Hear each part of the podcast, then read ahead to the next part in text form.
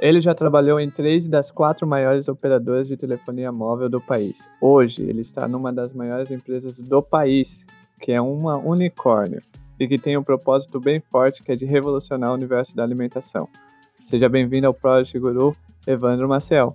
Tudo bem, Evandro? Fala, São Paulo. Tudo ótimo. Muito obrigado aí pelo convite. É uma honra aqui participar desse podcast para falar um pouco mais sobre produto. Ah, que isso. Eu que agradeço. Eu sei que a agenda, a agenda sua é bem apertada, porque tá a correria lá no iFood, né? Fora as outras coisas como maratona, estudos, essas coisas. É, às vezes eu falo que eu, eu treino demais e de vez em quando eu trabalho, brincadeira. Mas tranquilo, para falar, ter um bate-papo de qualidade a gente sempre dá um tempo. Ah, legal. A gente vai começar o, o episódio, esse primeiro episódio, né?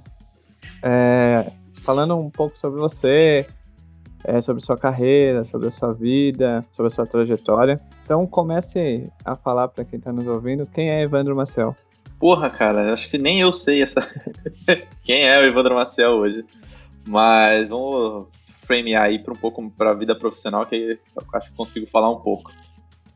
É, cara, eu profissionalmente começou desde a da faculdade, né? Acho que a formação é a primeira vez que você se depara com a pergunta que eu vou fazer o que, que eu vou trabalhar, né? E aí a decisão da faculdade é escolher o que você vai fazer pro resto da vida, pelo menos era a, a, a mentalidade que eu tinha na época, né? Sim. Então, é, me formei em sistemas de informações, mas sempre com um, um, um, viés de, cara, o que, que é possível fazer com tecnologia? Então, minha primeira dificuldade foi entender qual curso que eu faria, porque tudo tinha muito a, a ver com tecnologia, enfim, e eu sempre quis. É, achei a tecnologia como um, um enabler, né? Uhum.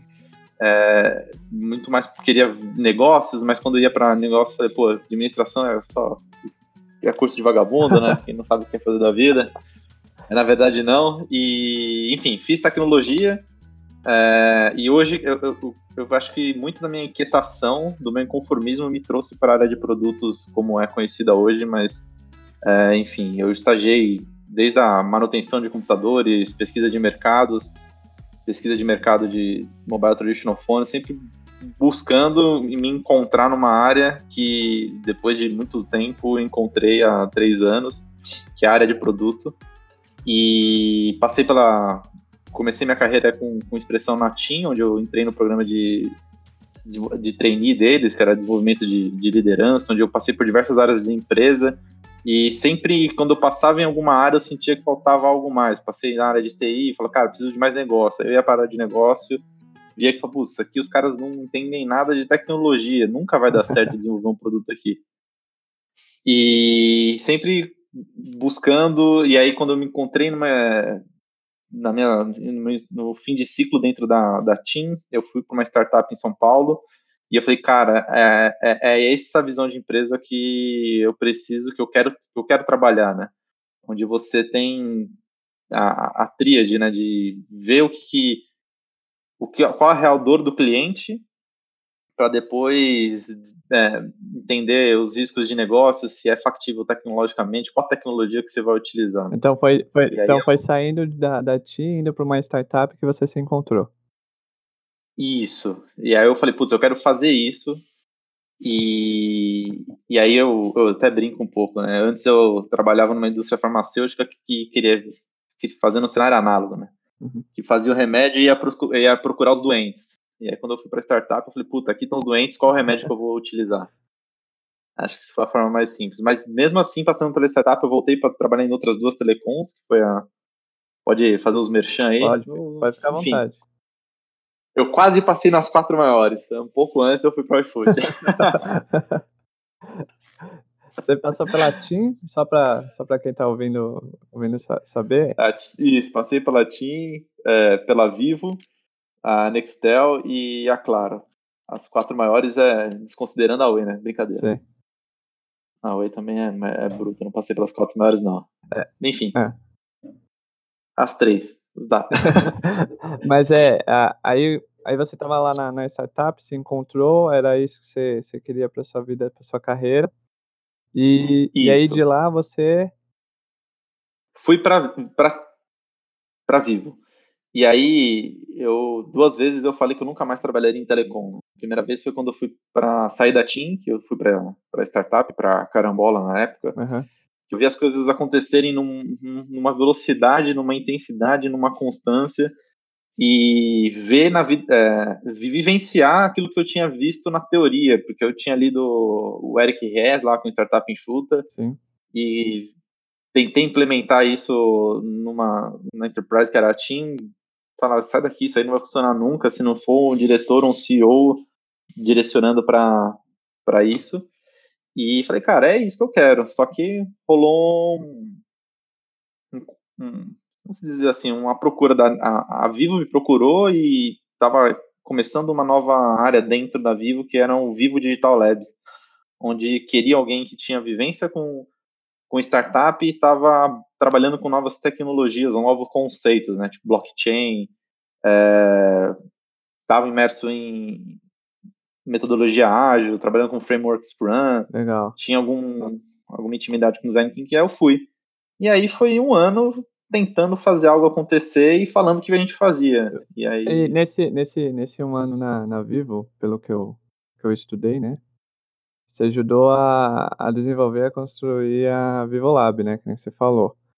E um dos projetos era que você liderou foi, foi um, acho que um projeto, assim, muito complexo, na minha visão, que era o de biometria facial e de voz. Era isso? Isso. É, eu, eu cheguei na área, foi um dos três, quatro primeiros, é, da primeira formação do, do Vivo Digital Labs, como não só como uma fábrica de software, né, pensando em Horizonte 1, mas pensando em Horizonte 2 e 3, onde a gente olhava para o Hype Cycle da Gartner e via quais as tecnologias iam desromper, ser disruptivos no mercado e como a gente conseguiria se antecipar a isso.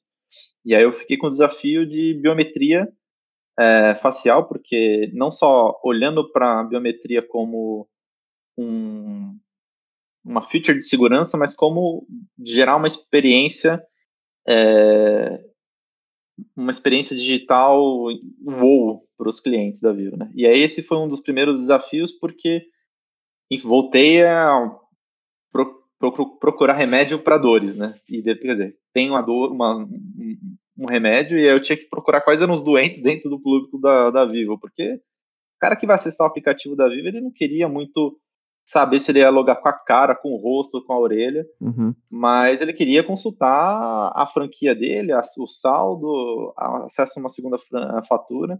E aí a ideia foi um pouco de, putz, beleza, biometria estava com core de implementação de projeto lá para redução de fraude em canais físicos. Como ressignificar isso e ressignificar do ponto de vista do usuário, que, cara, o que, que realmente a gente ia entregar valor pro, pro cliente?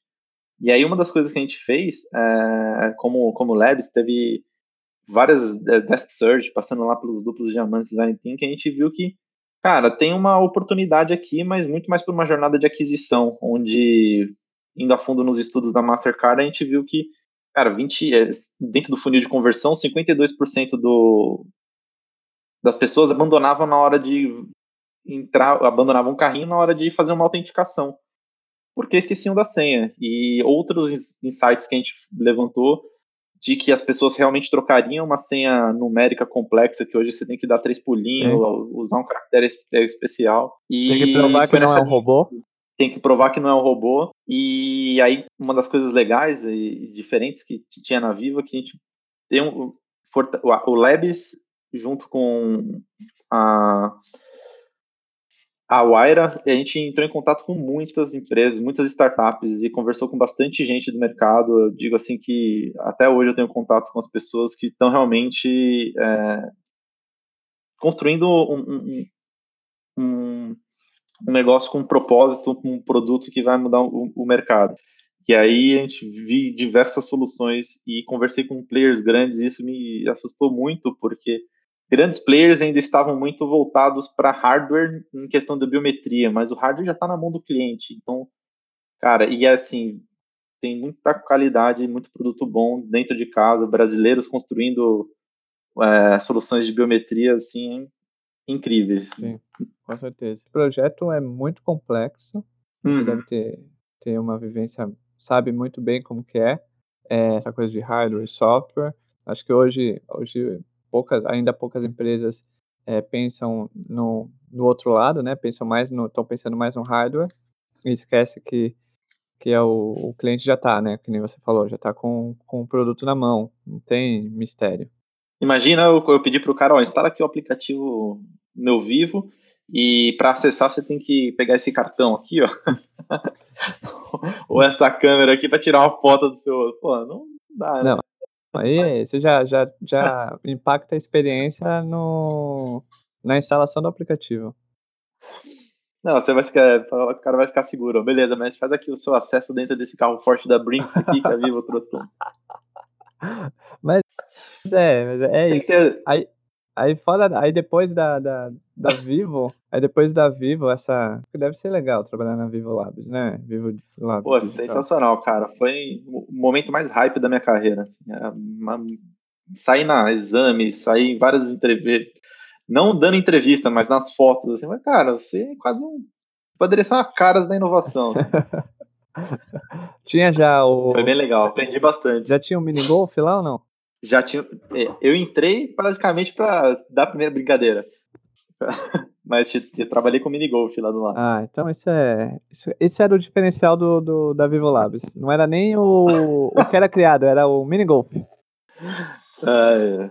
Não, mas tem uma galera fazendo um puta trabalho lá, tem que dar os méritos também para o ágil dentro de, de telecom. E tem lá os, faz, os, os cascajos da vida, como toda grande empresa que está fazendo transformação digital, mas é tem que ser step por step, né? Não dá para chegar na empresa e falar, cara, vocês fizeram aqui, ó, waterfall a vida inteira e porque vocês estavam com esse modelo mental. Agora, ó, primeiro começa a fazer o ágil, depois muda o modelo. Então, não, não dá. Mas, cara, foi assim, é, foi um aprendizado muito grande para mim em relação a, aos desafios, como mudança cultural de empresa, como é, mudar até modelo mental está muito em moda, né? O famoso mindset, mas cara, convencer um CTO que existe DevOps na vida, que vai fazer é, deploys contínuos, é os caras têm que tirar o chapéu para quem conseguiu isso lá, porque o cara ficou a vida inteira lá e vamos lá, né? Como é startup, você já nasce digital. Sim mandando o Brasil nesses conceitos, né? Porque e aí vamos fazer isso numa empresa onde tem 100 milhões de usuários. Vamos lá, faz aí essa virada aí de sistema. É. Usando essas tecnologias aí. Cai aí 30 minutos para você ver. Já. É. é tipo o banco, quando o Santander caiu na hora do almoço, não tava passando cartão nem de débito de crédito. É, é duas indústrias, né? Que os clientes amam odiar, né? Sim. O, isso, isso que você falou de é, tenta é, mudar um, a, uma empresa grande que não é nativa digital a forma de pensar. Numa conversa com o Gustavo Zobaran, a gente estava conversando, né? Ele, ele gosta de fazer sempre, sempre dar o exemplo de tipo, ela é nativa digital, então é, é basicamente uma lancha na água. Então ela muda de direção facilmente. Qualquer momento você pode mudar de direção, voltar, ir para frente, acelerar, desacelerar. E quando você vai para uma Porto Seguro, 70 anos, né? A mudança é como se você mudasse da lancha para o transatlântico. A mudança é uhum. é lento demais. Você gira, gira, gira, gira, gira e você só mudou um centímetro do lugar onde você estava. Então deve ter, você deve ter vivenciado isso na Vivo, né? Com certeza. E eles têm um, um benefício por ser a líder de mercado. Então é muito mais palavra fácil meio que não existe mas é mais suave quando eles fazem uma mudança, porque até a força de marca que eles têm, a adoção é muito mais rápida, né? Muito mais é, sublime, vamos dizer, para os clientes. Mas é um, é um transatlântico, cara. Para mudar a rota lá, não adianta achar que vai transformar de, do dia para noite. É realmente, realmente, desafiador. E aí, e aí você estava na Vivo lá tranquilo, foi para a Zup, é isso? Então, fui para a Zup. É, trabalhar com, como estrategista digital. Sim muito pouco sem entender o que fazia, mas no dia a dia ficou mais claro. Você, você, porque você eu... ainda mantinha o nunca mais vou, vou trabalhar com telecom ou não? Nunca mais vou trabalhar com telecom. Saí da Vivo, falei, cara, beleza, entendo, tem todo e aí é uma coisa muito importante, né? É, é, a minha saída da Vivo não é porque a Vivo é uma das piores empresas para se trabalhar, mas eu entendia que o pace da Vivo era um pace totalmente diferente do que eu tinha e do que eu tenho para desenvolver carreira, para desenvolver produto e para realmente gerar impacto na vida das pessoas, como como ser humano, enfim, é, tá alinhado com o meu propósito de vida. Se não for impactar positivamente a vida das pessoas, é, e, e, assim, cada vez mais gerando valor para os clientes e para. É, não, não tá compliance comigo, então fiz essa mudança. Falei, cara, telecom duas vezes não, não vai rolar. Então fui para Zup e mal, pouco sabia que eu ia cair num projeto de telecom. Olha que maravilha. nunca diga nunca, já diria os mais velhos. É, tanto é que a última vez que eu saí, quando eu saí da Nextel, você falou, você volta a trabalhar em telecom? Eu falo, hum, não sei. Vai que, né? É, de repente, mais dificilmente, hoje, ainda mais estando num ambiente que eu tô de crescimento exponencial, tanto do produto quanto de, de vida, de carreira, de ver as coisas acontecer, difícil. Mas fui para a Zup é, como estrategista digital e, e, por mais que tenha ido para telecom, era um, uma abordagem muito mais de utilizar a, a abordagem design team, de, de, utilizar muito das ferramentas de, de design de produto na parte de discover para influenciar decisões de, dos principais stakeholders. Então, eu tive contato direto com, com o CTO, com, com o CDO da Nextel e falando quais, ajudando e meio que uma consultoria de quais os rumos o produto deveria tomar. Então foi muito rico para mim na época, até o projeto que eu mais atuei dentro da Zup na Nextel foi o pré-pago, e aí tentando levar o conceito de MVP para uma empresa que sempre trabalhou com modelos de piloto e são duas coisas que, cara, não não não ornam assim. E até olhando para trás eu vi que eu lancei muito piloto chamando de MVP que não é isso. Sim.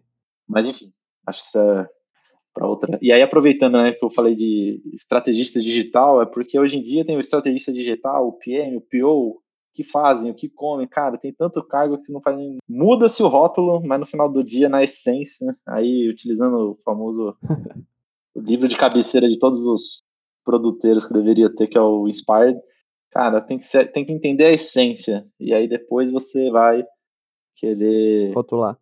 Criar no rotular, isso aí. É. Mas aí foi muito Mart, bom. Mart Kagan. O, é o, famoso, o livro do, do mestre Mart Kagan. Mart Kagan, Sim. cara. Tá aqui do meu lado, aqui, ó. Altas referências. É.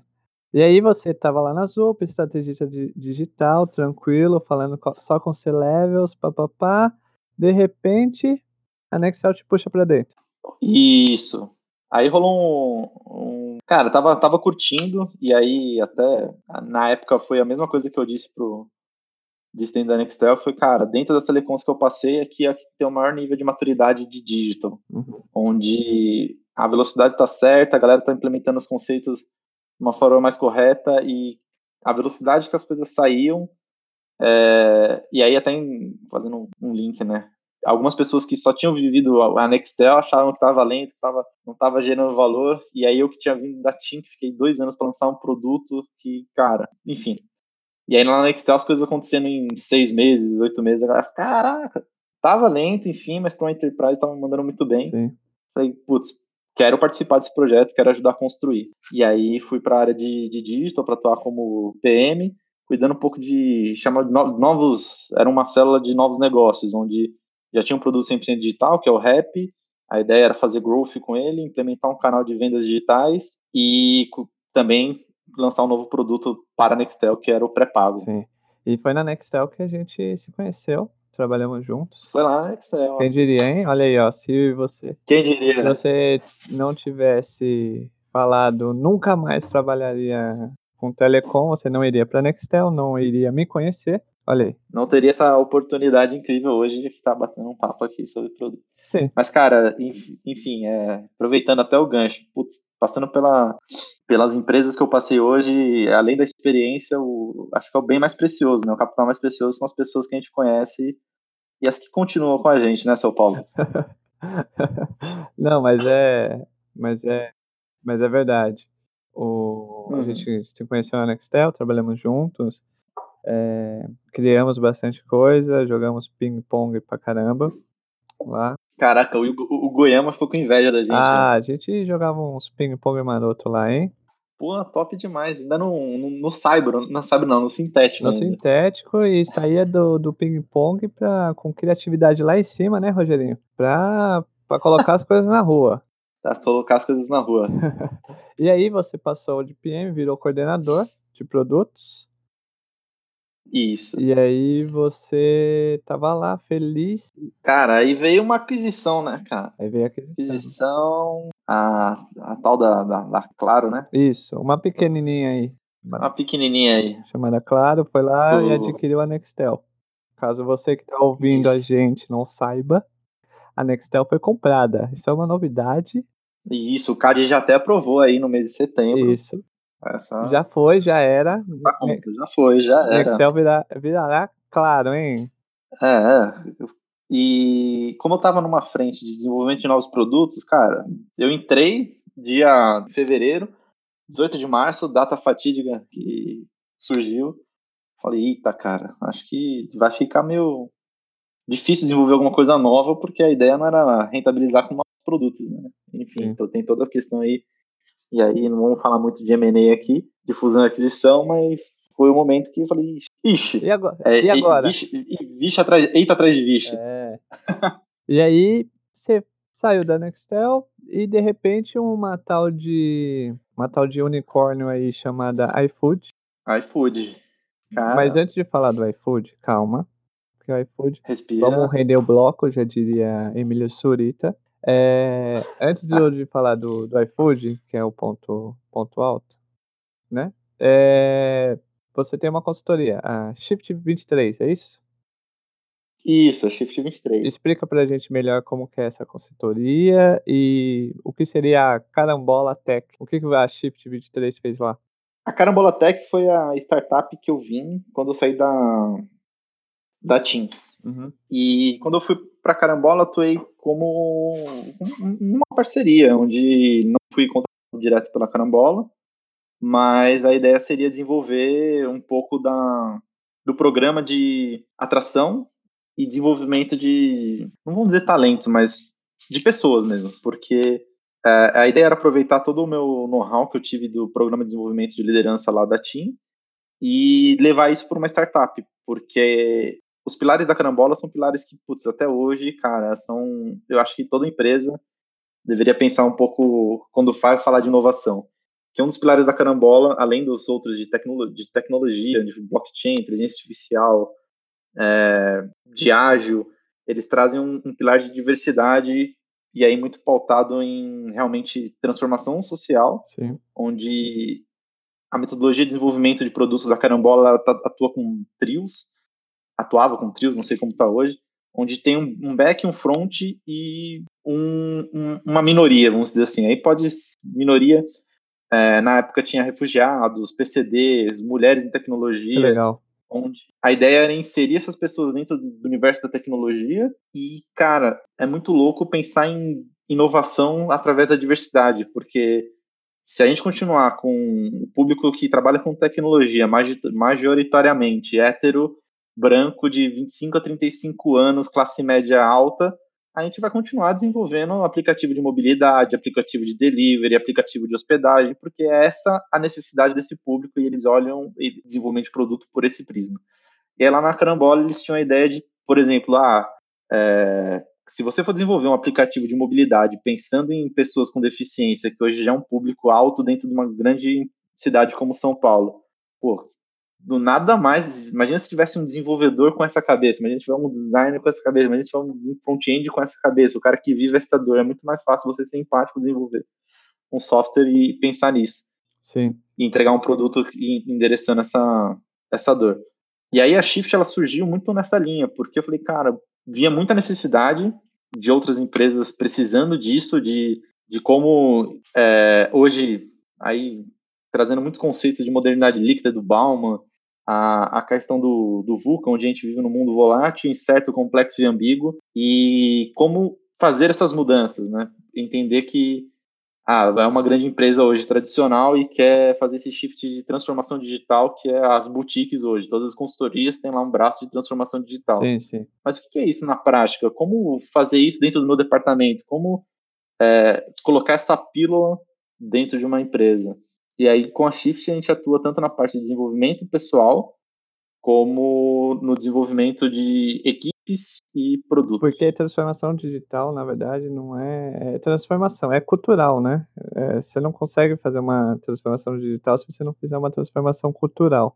Isso, e é muito de dentro para fora, né, cara? Sim. Se você transforma a cultura da empresa, você transforma a forma como você entrega produto. Não tem como, não. Sim. E de fora para dentro são só, como se dizem, são estímulos. Se você colocar um, é, um lugar dentro da empresa que vai ter tênis de mesa, que vai ter ping-pong, que é a mesma coisa, enfim, vai ter lá uma máquina de snack, ele sai distribuindo Red Bull, cara, você só vai ter gente suada, pilhada com a Red Bull e não vai ter mudança, não é, não é isso. Sim. Você não troca a roupa da pessoa e fala, puta, agora você é um cara diferenciado. Não, pô, é, é isso. É cultura. Então, a, a, é a então eu peço que, que tenha mais, mais carambolas tech, não sei se é. Mais carambolas techs, e a, e a ideia da Shift surgiu justamente para isso, para trazer é, clareza em algumas coisas que ficam ali no, no fundo do baú. É isso.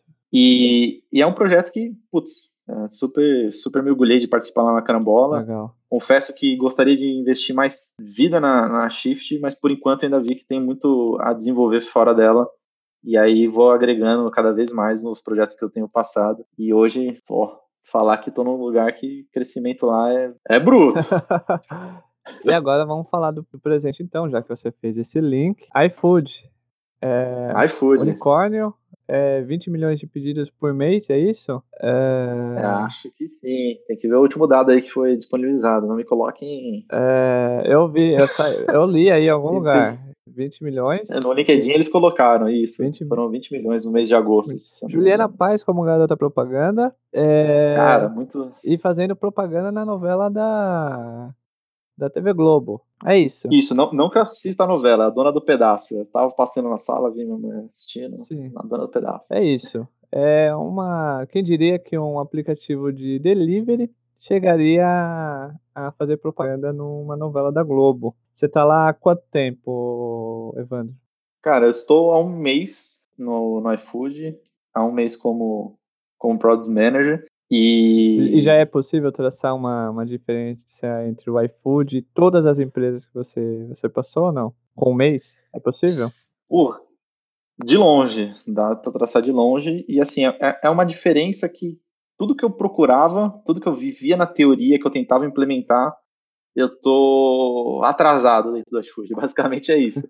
E aí o desafio hoje é, até usando um, uma, uma, frase, um coach aí do. Não é coach de coaching, não, tá? Um coach, tá uma citação do, do G-Rock, fundador da Visa, que tá sendo difícil. O difícil não é aprender coisas novas, né? É tirar as velhas de lá. Sim.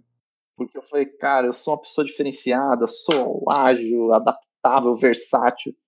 Mas quando cai dentro de um ambiente onde as pessoas. A empresa nasceu num, baseada em tecnologia, tem uma visão de produto é muito mais orientada a produto das empresas que eu passei. E realmente customer centric e, cara, data driven total. Sim. E muita. É, não é nem a cobrança, a galera lá realmente é, o sarrafo é alto, véio. não tem, não tem outra, outra explicação. Tô tendo que rebolar lá para conseguir realmente fazer, seja, fazer jus dessa seja bem-vindo, contratação. Seja bem-vindo a uma unicórnio, né? Dizem que, é... as unicórnios são assim.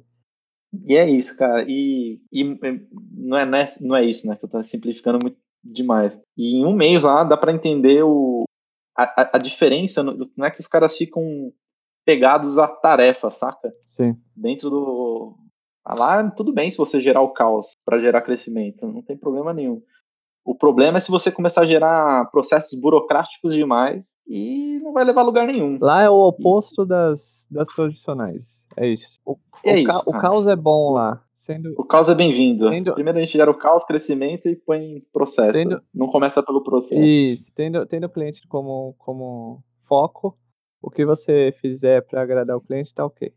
Isso. Você acha que a cultura é, é, ela é mais importante lá, a cultura de assim, o mindset da galera, é, você vê o iFood, todo esse todo esse esse hype, mais pela cultura ao invés do que a condição de, de investir, de criar novos produtos, digamos assim.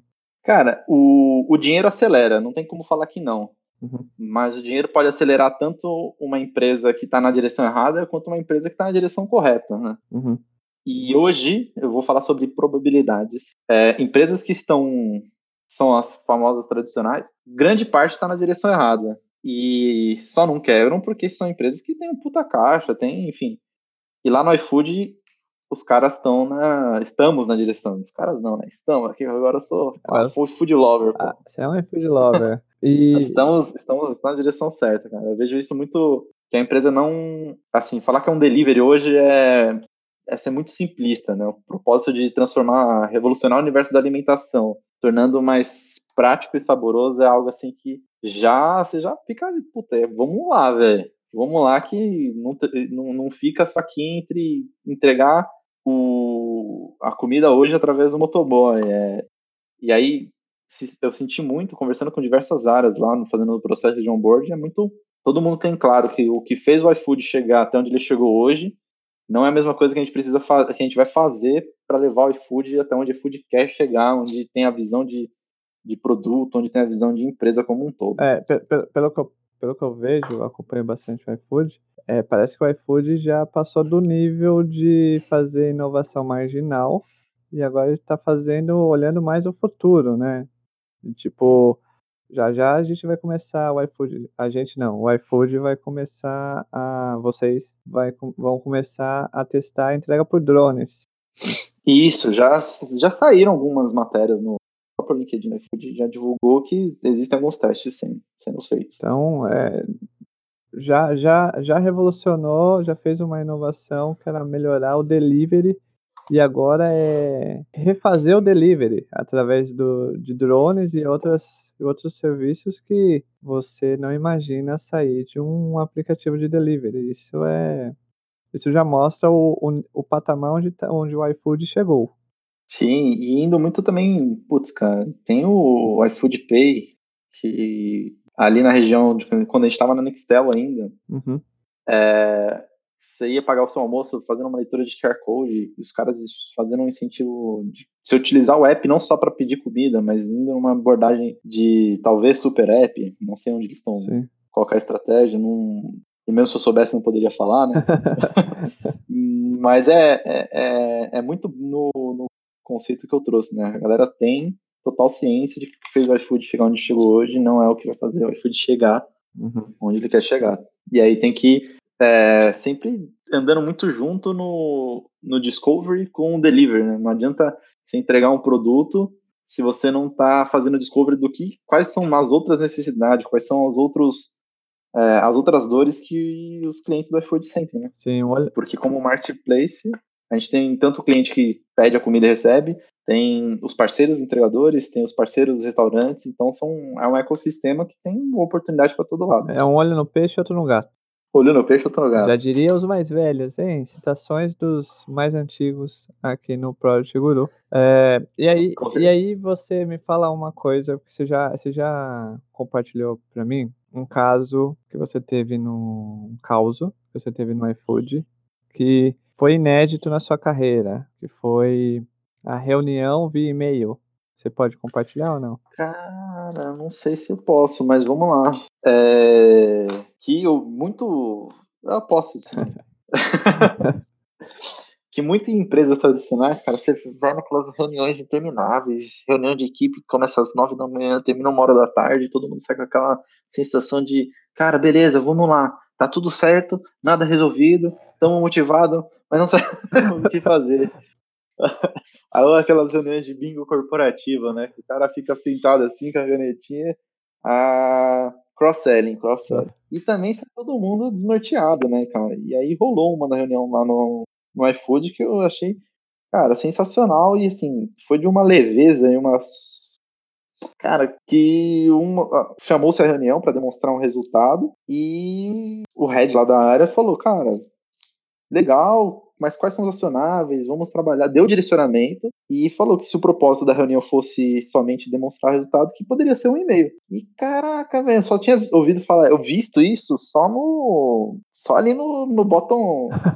na galerada base, né, velho? No Rádio Peão, falando, cara, sobrevivia mais uma reunião e poderia ser um e-mail. Nunca vi, tipo, a clareza do, da liderança de, cara, não, tempo de todo mundo aqui é muito precioso para ficar aqui vendo o slide passar. Vamos fazer planejamento de ação e, puta, um nível de maturidade absurdo, assim. Aí você, você teve um choque.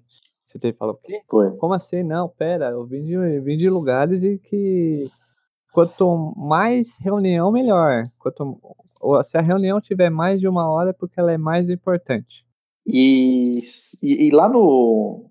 Cara, teve uma. Tem as reuniões de alinhamento, puta, uma hora e meia, assim, para, para da pragmática, é isso. E passa a mensagem, saca? Saco. Porque o custo de uma reunião é intangível para quem tá ali, né? Ninguém tá colocando dinheiro no bolso, mas a empresa como um todo, imagina parar, cara. É um... O head de uma área, os consultores de outra. É um, um puta gasto. O gasto é invisível, Isso. né? É. E lá dentro dos valores, eles sempre têm lá eficiência, excelência operacional e, e ao mesmo tempo a gente tem que revolucionar. Então, putz, cara, vamos lá. É, é toda hora eles revêem o modelo de trabalho, tem essa preocupação em, em, em saber se a pessoa está produtiva ou não. Então, cara, é outro mundo. E aí, quando eu falei do difícil não é aprender coisas novas, é tirar as velhas de lá, porque às vezes eu entro em choque cultural mesmo, porque por mais que eu tenha estudado, por mais que eu tenha passado por uma startup, cara, tipo, é meio surpreendente ver que tem mais pessoas pensando da mesma forma e lá realmente eu sinto que minha média tá sendo elevada para cima e você sente no.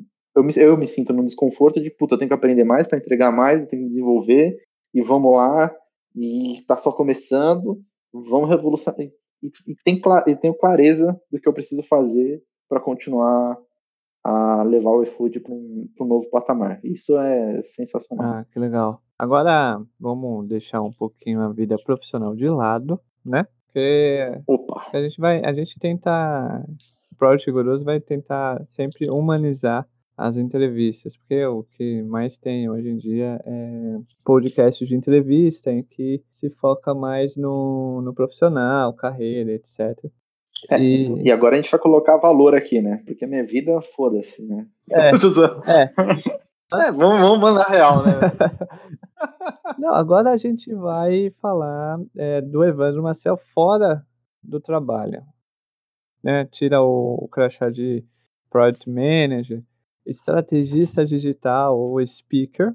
É, speaker. É, é, fala pra gente como que é a vida do. Com, quem é Evandro Marcel fora da, da empresa? Eu sei que você gosta de ler, você já falou, né? Martin Kager, estuda. Também é maratonista, que isso, é, isso é bem interessante. Pela primeira vez eu conheci uma pessoa que faz. Tem orgulho de falar que faz maratona e viaja para fazer maratona faço maratona, viagem para fazer maratona. A próxima agora é Chicago, dia 4 de outubro, estarei indo para lá para correr a co... Maratona Internacional de Chicago. E, e como que, que se prepara para uma maratona, o Evandro? Cara, o preparo para uma maratona é engraçado, né? Porque é, todo mundo fala, putz, você vai correr muito e, e é só corrida, mas tem um. Acho que o principal preparo é o preparo mental, cara porque são, se eu tiver errado, acho que são três, quatro meses que você se começa a se preparar antes. E, e, e eu nunca corri 42 quilômetros num treino. e aí isso é, é incrível, porque você vai para uma prova de 42 sem ter corrido 42 quilômetros. Como assim? Você não treinou direito.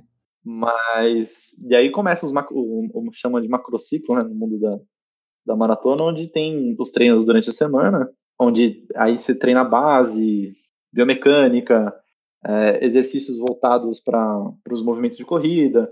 Daí tem os treinos que são treinos de tiros, intervalados, fartlek. E no final de semana é o famoso longão lá, onde você vai para 28 quilômetros, 30, 32, 34. E aí no ciclo você chega até um pico e depois você vai funilando, né? Dividido entre. Ó, falando, não sou nenhum especialista em sou professor de educação física, não. Só sigo a planilha do meu coach lá e ele me explica porque eu sou curioso. Eu falo, não vou fazer essa porra não, não sei o que é, vou sair correndo. Não. me explica aí que parada é essa aí, pronto. E aí tem a parte de base, que aí tem o condicionamento físico, tem o condicionamento cardiorrespiratório, mas o mental é o que é o que há, cara. Porque quando chega no 34 quilômetro, que você fala, puta, daqui pra frente é no amor, né? É no freestyle. Sim. É, não vamos lá. E aí são é bem legal. Ah, legal, pô. É, não me vejo fazendo maratona, né? Óbvio, claro. Isso daí. Eu acho que eu preciso de um preparo muito grande para isso, senão eu morro no meio do caminho, certamente. Mas é legal. Você já participou de quantas maratonas, Evan? Você, você, você sabe? Olha, acho que são com, com, com três, três maratonas: Nova York, Buenos Aires e Florianópolis. Ah, só, só isso, né? É, eu tô achando que é a maratona do, do bairro, mas é. Qual, quais maratonas? Nova York, tranquilo. uma maratona que ninguém conhece. É, Buenos Aires e Florianópolis, tranquilo. Agora Chicago. Alô, Chicago, se preparem que Evandro Marcel tá chegando. É, e fora, fora da maratona, o que mais você gosta de fazer? Cara, fora da maratona, é que assim, eu sempre tive uma veia muito de esporte, né? Então, é, eu comecei a correr porque eu achava que era a coisa mais simples, né? Sair, pôr um tênis no pé e sair correndo. Eu comecei com 5, eu pulei pra maratona. Mas eu pratico, gosto muito de esporte, né? Então, pô, pratico jiu-jitsu, faço aula de cross, fazia aula de cross train, vou voltar agora para fazer. E gosto de passar muito tempo muito com, com a minha senhora, que, e com meu, meu cachorrinho aqui, que é o Granola. Na verdade, o cachorrinho dela, que, enfim, como se juntou os bens, brincadeira.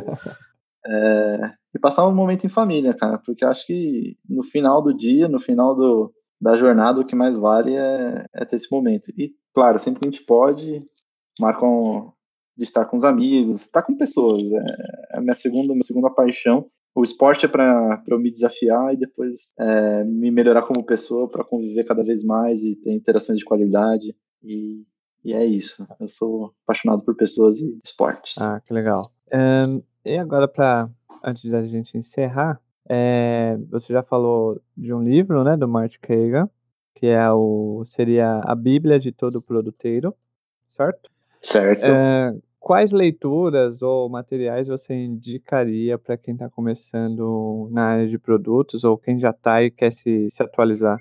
Cara, eu acho que o Inspire não tem o que dizer. É um livro que tem que estar no, na cabeceira de todo mundo. Mas o livro que me despertou e, putz, acho que deveria estar em todo mundo e é um... Eu, tô seguindo só os, os conselhos de, de quem fala sobre, né? Uhum. Que é o Martin Kagan. Que tem um livro do, do Eric Ries, né? O cara popularizou o conceito de MVP no mundo e é um, ele fala desde o início até o final, de uma forma um pouco macro, de se desenvolver produto. Então, acho que é, para mim, essa. Quem não leu, leia. E quem leu, lê de novo, cara. Porque sempre que você lê a segunda vez, você vai ter outros insights. Você fala, não acredito que isso estava aqui. Eu estava relendo agora o Inspired, cara. Eu falei, não, cara, isso aqui eu preciso usar. É, eu colocaria isso aí na fila, que para mim foi, um divisor de águas na minha vida, desenvolvendo produto onde eu parei de desenvolver, criar remédios para dores e procurar dores para criar remédios. Criar remédios. Ah, legal. Então chegamos ao final é, desse episódio, onde a gente vai ter um papo aqui rápido sobre a vida, a carreira do Evandro Maciel, que é PM do, de uma tal de iFood aí, né? É, então, muito obrigado, Evandro, por ter ter aceitado o convite, por ter participado, por ter gravado. É, o link do, do, do LinkedIn do Evandro vai estar tá na descrição do, do episódio. Se você não ouviu o episódio zero, onde eu falo sobre mim, sobre o podcast, terminou aqui, vai lá, episódio zero, porque vai ficar por pouco tempo. Porque depois chega de falar sobre mim. E Shift 23 tá aí. Qualquer coisa, acessa lá o, o LinkedIn do, do, Evandro, bate um papo com ele, chama pra tomar um café. Tá certo, Evandro? Ou não? Aceita tomar um café? Certíssimo. Sempre aberto para um bom café, um bom bate-papo, uma boa conversa. Globinho? Globinho, café Globinho, pô. Outro, outro passatempo favorito. Né? Café, livros, pessoas e esporte. Ó. Ah, ótimo. Então é isso. Project Gurus fica por aqui. Vejo vocês, ou melhor, ouço vocês, não sei. Gravo outro episódio para vocês daqui a alguns dias e publico. É bem capaz que o Evandro volte em, no próximo episódio ou em, daqui a algum tempo para a gente falar sobre cultura de produtos. É isso, né, Evandro? Mar...